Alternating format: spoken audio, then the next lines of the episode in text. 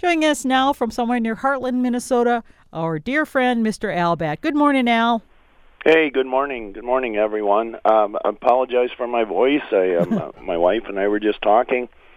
I think the last time I had a cold was in two thousand fifteen, oh so I, I guess I'm about due for one, and Gosh. I uh, I think I I managed to find one somewhere. So it's uh, I I do before I forget, I want to thank the Lanesboro Area Community Foundation and uh, First Presbyterian Church in Mankato for allowing me to be a uh, part of. Uh, of their gatherings, and also to Harvey Benson, a friend from Harmony, who, as I was traveling, uh, gave me a bed, and uh, all he charged me was I gave him a uh, a jar of honey, so it was a pretty uh, pretty good deal there, so thank you, Harvey.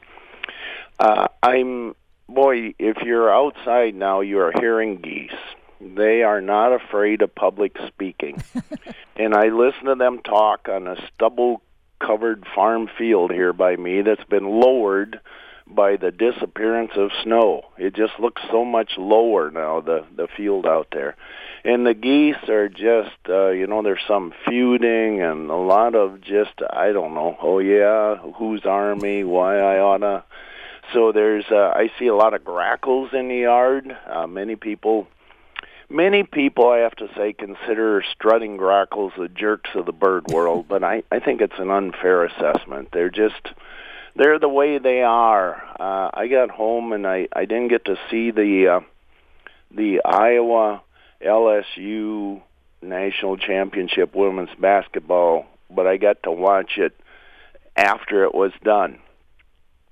And, you know, even the men are so noted for strutting, but there was a little bit with the ring things in front of faces and all that. So, you know, I, I don't know, grackles, that's pretty much all they're doing too. So they're probably just like us, just like humans. Look for American white pelicans, folks. That'd be, the, this. You're going to start seeing them now. And realize how big they are. Their wingspan can be up to one hundred fourteen inches. It certainly can be smaller than that, but up to.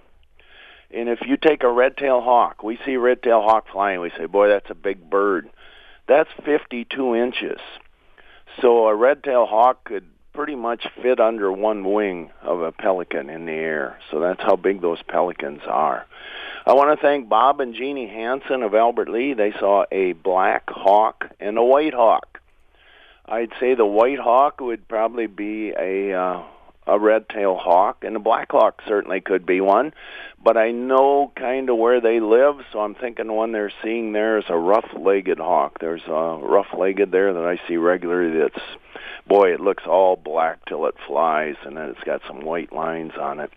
Uh, Carl Beckendorf of Fairmont said an eagle nest uh, by his place has been active four to five years now. And it was uh, with sadness. I came home, my wife said the the, the other, uh, the, the nest went down of the one that's online. So there's there's no nest there anymore, that the, the one that the D N R has up and that everybody is watching. It was a heartbreaking. So did you see the video when it fell? It just broke my heart to see that. There's was, the eagle was just sitting on there, and all of a sudden there it was, and there it wasn't. Yeah, I, I plan on seeing it. I, it's sad. The only thing I've watched is that Iowa L S U games. Oh. So for the, forever and a day. So I got home and I watched that, and then I went to bed last night. So that's all I've seen. But, yeah, it's just, uh, it's so sad. And, you know. Well, it, they birds, said that, that it weighed two thousand pounds and that the branch was dead. So I assume, is it, then somebody online asked, do they normally build their nests in dead branches? Is that pretty common? Uh, not necessarily. Okay. No, they uh, they like to build in king trees, and I've seen oh, two right near me that have fallen down. One was built mainly with corn stalks, oh. which aren't the best. It's not the best thing to build with, but that's what they had. There were corn stalks there. So they put corn stalks up there with some twigs and branches and things, but it fell down with eggs in it. Uh, there was another one in Albert Lea, outside of Albert Lea, that fell. I believe it had one egg in it when it went, and it went in a windstorm. And they do lose, oh, I hear about quite a few of them that go down in windstorms. A lot of those are during the off-season where there's no, uh, nothing in there. So it's still sad, but not, uh, there's no loss of life when these happen. But this one is, you know, and if if anybody spent any time with any kind of animal, you know, there's they feel sadness too, just like we do, and it's it's uh, it just has to be a terrible thing to go through with them for losing both their young, and uh, just a, a tough thing all around. And they are beloved, so I know many people love to see them. Will they rebuild? I doubt it, but you know, you never know. It's getting, it's April now, oh. so it's getting pretty late, but well, they, you know, who knows? Maybe they will. I sure hope they will. Could they if find they another lo- nest somewhere, possibly, or aren't they the type that would take somebody else's yeah, home? Yeah, and uh, on a, sometimes you'll find uh, eagles that have two nests. Oh. And I, I don't know if they build one, and I know some studies have said if they'll build a nest, and if they don't bring off any young from that nest, then they'll build another one pretty close to it because oh. they like that area. For whatever reason, it's secure. There's a lot of food availability. And so they would have a second nest, whether they go back and use that or not. It's just that it's getting into April, so it's getting that time of year. Boy, you've got all that time. You know, if they lose a nest while they're building, before they start laying eggs, then, of course, they're going to build another nest and still lay eggs. Well, the other but question I, people were asking is, uh, will they lay another egg? And because somebody was commenting, they look like they are frisky. so I'm thinking well, that... that's, that's, a, that's a good sign. Yeah, I, again, I... You know, if I was a betting man, and uh, oh, boy, I am not, what, not even close. I, I wouldn't think they would, but maybe they will. I'll, I'd certainly keep my fingers crossed. It'd be nice if they would, because uh, they, after all that work and everything, you know, you wish them some good luck. Because uh, man, that just uh, is so sad. But where when that do, happens? Where do they live then if they don't have a nest to go back to, like their home base? You know, like we go back to our home; it's our home base. So now where? They can go anywhere they want now. Oh, because they have uh, they have no no ties to that tree anymore, uh, and I wouldn't guess they'd come back to that tree after this has happened. I wouldn't think they would they would do anything. I, you know, if a tree topples or sawed down, I read once about somebody sawed a tree down with a nest in there, so they're. Uh, They would still maybe like that territory, so somewhere close, but they would probably not come back to that same tree. The, the D N R so it, did comment that they were going to keep the, the, the eagle cam going, but I guess it, depending on if they find another eagle nest perhaps, or but they, they want to yeah. keep it going because it's so popular and people, it just makes you feel so much closer to nature when you feel connected. And the other question they had was, if the nest fell down and then the people came in, because they encourage people to stay away from there if you knew where it was, but would the, the, the eagles themselves go and try and find their chick to see if it was alive, or is it the kind of thing where they're like, eh, it's gone? Oh, you'd think they'd come down and find. Uh, I put up a a tree blew down down by Emmons, and I went down and put a, uh, a nest box up in uh, the neighboring tree that they could go into. Mm-hmm. And then their babies were down there, and I went down. There were seven babies. And I went down, and boy, they were dive-bombing me, and they'd been coming down and feeding the babies, who, of course, were spread as far as seven little chicks could. I don't know how they got so far apart. But they were taking care of them, you know, and they're a raptor. So they're down there, and it was... Uh, They were feeding them, and I took them up there, and they dive-bombed me like crazy when I was climbing up that rickety ladder. And I'm thinking, I'm not going to ever use this ladder again. And it wasn't my ladder. It was the, the folks there. And so I'm up there, and they are just, and, you know, they come right at your head because the eyes are a big thing for those. But I got all seven of them in there, and they... Uh, the folks called me and told me that they had um, all seven of them had fledged. So it was really neat because I, they're my favorite little raptor is the kestrel. Um, I I just think um, I think this season, you know, Minnesota, we don't have uh, the only long season we seem to have is winter. The nesting season is just too short for the female to lay another egg, even if they find an alternate nest. And I'm hoping, I'm hoping that this is just an odd couple and something happens. And but I just can't imagine them doing that. It's just, uh, it, you know, this, you know, every day, every day just zooms past, and our seasons do the same thing. So sadly, but boy, I'll be watching that Eagle Cam. It'd be, I'd love to have them prove us wrong or prove me wrong. Uh, that's the nice thing about them. And the nice thing about being wrong before is you readily accept it when you're wrong again. So, yeah. um, Rita Granson of Mason City, she said she was at a landfill in Mason City, and she saw pectoral, lesser, and yellow legs, and those are sandpipers. Saw two Ross's geese with a bunch of snow geese, and a gazillion ring-billed gulls, and that's that's a lot. A few herring gulls, you know, and herring gulls, I see herring gulls at, at landfills. Herring gulls are bigger than a ring-billed gulls. I think of ring-billed gulls as parking lot gulls or drive-through gulls. And I think of herring gulls as more of a landfill, although most, both of them are there. And Lapland longspurs. And T J, Tom Jessen of Saint Peter, said, I saw the first garter snake of the year on Sunday out at the trout ponds east of Saint Peter. It was not a warm day, but the sun was kicking off just enough heat for this little wiggler to be out crossing a gravel road over a culvert. He's certainly gone back to bed now, but with temps pushing sixty this weekend, there will be more coming out. I stopped, I was over, uh, oh gosh, Lanesboro, I guess, was sixty degrees on Sunday. And here's a thing on the road, and I thought it was a snake, and I pulled over. There was no traffic out there, and here it was some, I don't know, some little um, tubing from... Uh, a car, or who knows what it was from out there. So I, I threw it in my waist in my car, but because it sure looked like a snake in the dimming light. Oh. Uh, Tim Scott said on uh, Sunday morning, I spread a lot of white millet on the ground, had about fifty juncos, hard to count exactly.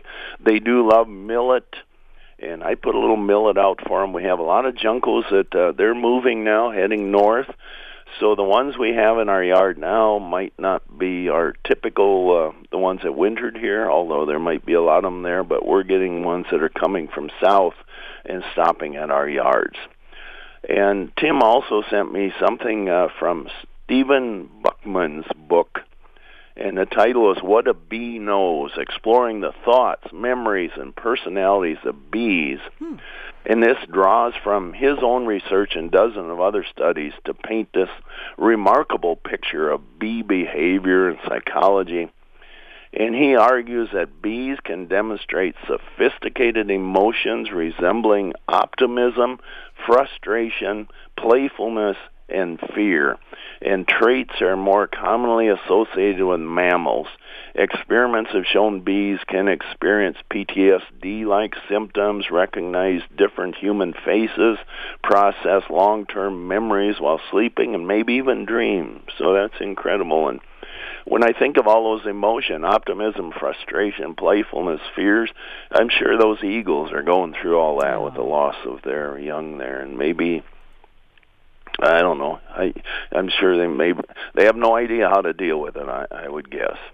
Uh, Harvey Benson of Harmony, he had crocuses popping up out of the ground when I was there, so that was pretty neat to see. Were they uh, were they broad, blooming, Al, or were they just popping up? No, Cause, yeah, because I've got tulips up and daffodils and some uh, naked lady lilies and things that have popped up as well, but they're not blooming quite yet.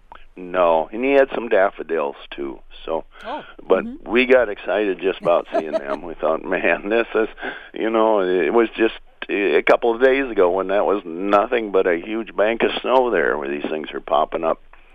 Uh, Craig Zimprig saw a broadwing hawks in LeSueur County and Waseca County. Uh, Chad Hines saw a red crossbill in Blue Earth County. Uh, Michael Atkins saw a golden eagle in Nicollet County. And uh, the Nye Nature Center, which is a wonderful, wonderful place, they're having an Earth Day event. It's called the Tree Jamboree on Saturday, April twenty-second. It's from eleven a.m. to two. It's free to everyone. They're having live music, arts and crafts. They're having yoga, tree planting, paper making demo, maple syrup tasting. That's the one I'd circle right there. Mm-hmm. Boy, I love maple syrup. And, of course, information booths. There'll be also vending by Pizzeria two thousand one ten-inch pizza, nineteen oh nine root beer, and uh, nineteen nineteen root beer, and pretzels. So lots of things there. So, and the lunches are for purchase. So I better not say everything is free. Food you got to buy. Uh, someone said you were talking about trumpeter and tundra swans last week. Am I seeing trumpeter or tundra swans? If you see them nesting here, they're trumpeters, but of course they haven't started that yet. Trumpeter swans are larger than tundra, so if you look in the books, they say, well, you, you know, it's the bigger one's a trumpeter. But you look at one, a bunch of them out in the field and tell me if that's the big one or the little one. The difference in size is apparent only if the two species are right next to one another. And even then, if you got a tundra that's kind of fluffed up, and then a uh, trumpeter that has all his feathers in place because he's cool and calm and collected, that tundra might look bigger than the trumpeter. The best is to listen to their calls. Trumpeter swan calls are trumpet-like, which sound like a junior high French horn player warming up. Uh, Lewis and Clark, during their expedition, provided the first written description of tundra swans, where the birds' whistle-like calls prompted Meriwether Lewis to dub them whistling swans. Trumpeters sound remarkably low-pitched and nasal in comparison. And if you hear something whistling the theme song to the Andy Griffith Show, that will be a T V and not a tundra swan. Uh, tundra swans stay in flocks, except when on breeding territory in the Arctic. So if you see a pair of swans, or maybe just a few swans, they're likely to be trumpeters here. So it's uh, I saw, oh gosh, just outside Mankato on Sunday, I saw three of them. Uh, beautiful tundras. They're just, oh man, they're so good. And uh, the same... Uh, yeah, same listener said, I just caught a little bit. The phone rang. You were talking about taste buds of birds. What did you have to say about that? Uh, birds have up to five hundred taste buds. Hmm. And adult humans, we have two thousand to ten thousand. So that's why every one of you probably has a brother-in-law who can eat anything. It doesn't seem to matter. He just, boy, that was pretty good. And you eat it, and you say, well, you know, just because uh, we have different numbers of taste buds for whatever reason. Genetic, I suppose. Parrots have three hundred to four hundred, but a chicken, it has twenty-four taste buds. So a chicken can eat pretty much anything. But birds generally can taste sweet, sour, and bitter. And they learn that the combinations of those tastes warn them of toxic foods or invite them to chow down. Fruit eaters can detect when fruit is ripe. Hummingbirds can taste difference in uh, sugar concentrations found in flowers. So they uh, they may not have as many as we do, but they get by. Uh, blue jays quickly learn that uh, monarch butterfly makes them ill if they eat one. So it's not only the taste, but it's the coloration of that butterfly that warns them away. Uh, where do crows nest? I'm watching three crows in my yard, and they're flying around. Same time, they have like a schedule, and they're carrying sticks and just doing things.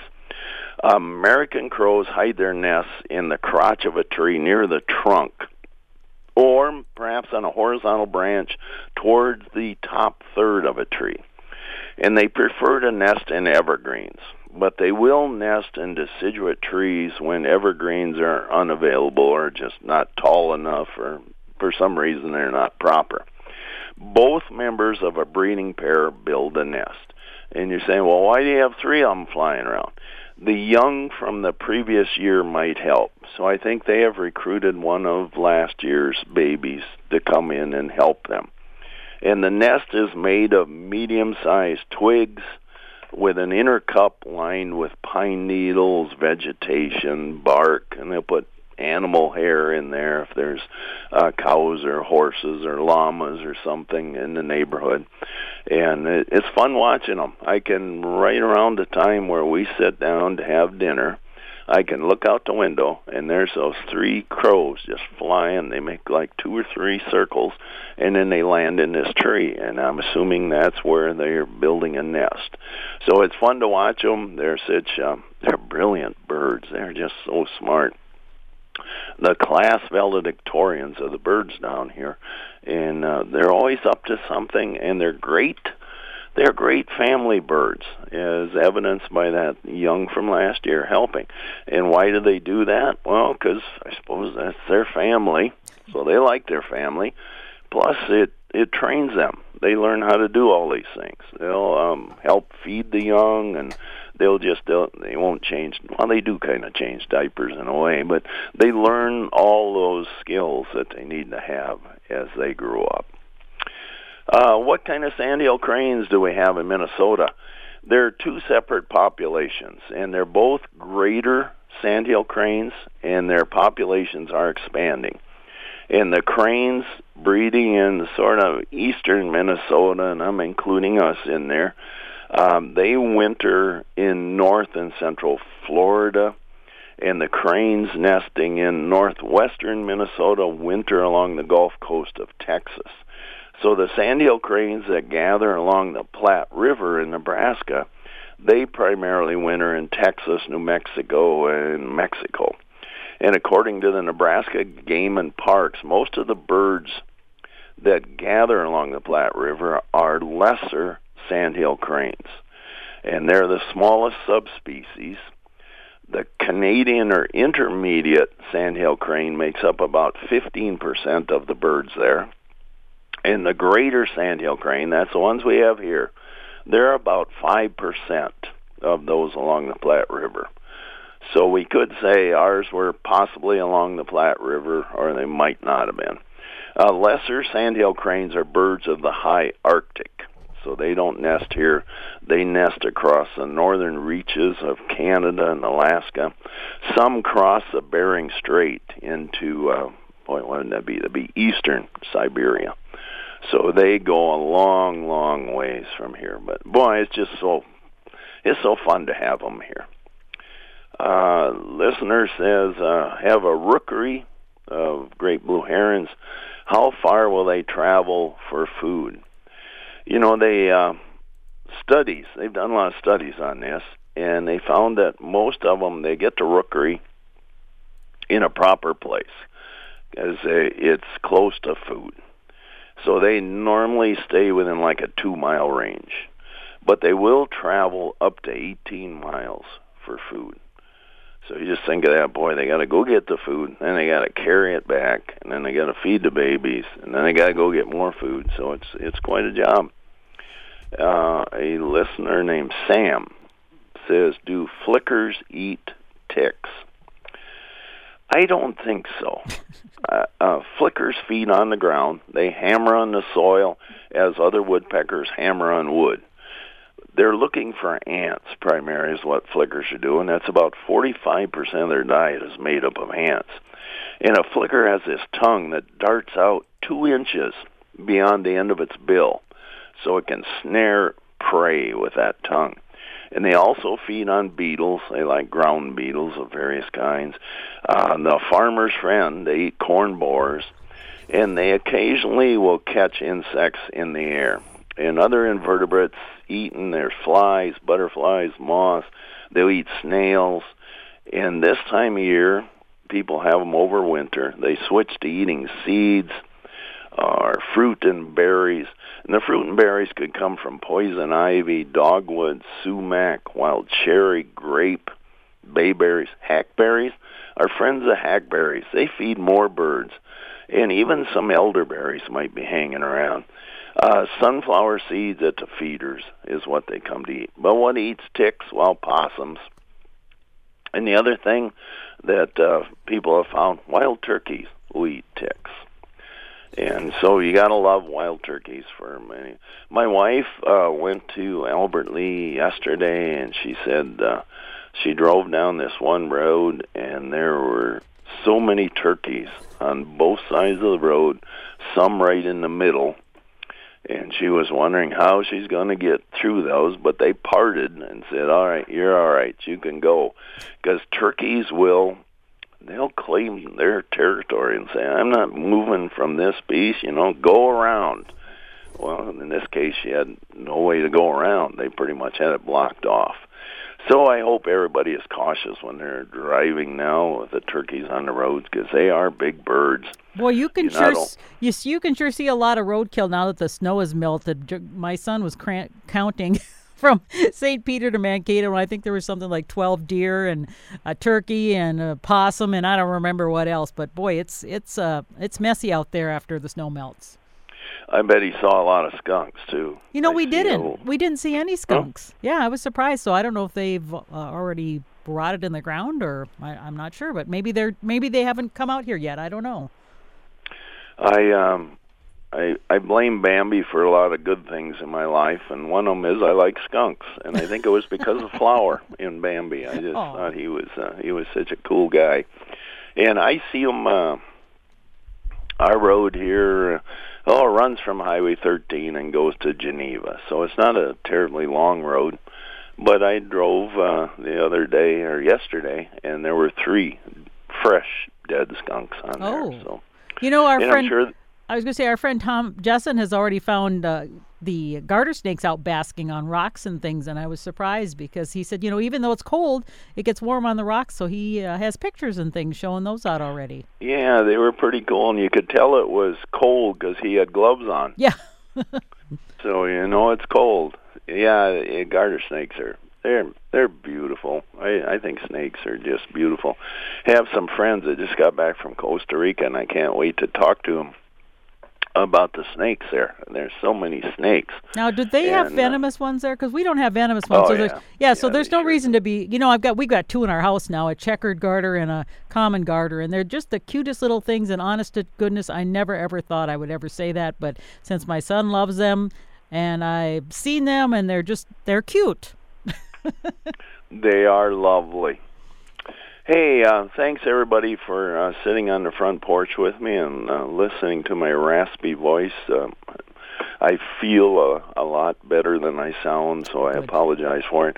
I, uh, my mother worked for a grocery store in Algona, Iowa, White's Grocery, and she told this story. A little boy and his father visited White's Grocery store, and as the two prepared to leave, the owner, Mister White, offered the good customers candy from a large jar. This was back when uh, the, most of the grocery stores were independent, and they had things in barrels and large jars. Get a handful of candy, the merchant said to the boy, and the boy just stood there looking up at his father. And the owner repeated himself. He said, son, take a handful of candy. It's free. And again, the boy didn't move. He continued to look up at his father's face, and finally the father, I'm sure with a deep sigh, reached into the candy jar and grabbed a handful of candy and gave it to his son. And as they walked home, the father asked his son why he hadn't taken a handful of the free candy. And the boy, with a big grin on his face, replied, because I know your hand is much bigger than mine. So. Oh, my goodness. Hey, before you go, John wanted me to share a question or ask you a question. So here's John's back again, and he wants to know, what kind of shoes do frogs wear? What kind of shoes do frogs wear? I I don't know. Open-toed. Oh, gosh. you know, I ran past Toad, and I thought lily pads, and I couldn't come up with anything. That uh, thank you, John. I didn't expect to get it right, so it, uh, I'm, I'm going to be okay with it. All right. Well, it's great to chat with you, as always, and we will talk to you next week, and hopefully we'll uh, see the eagles building a new nest again. Thank you, Karen. Everybody do something wild today. Get out there and look at a bird, and uh, thanks for listening. All right. Bye-bye, Al.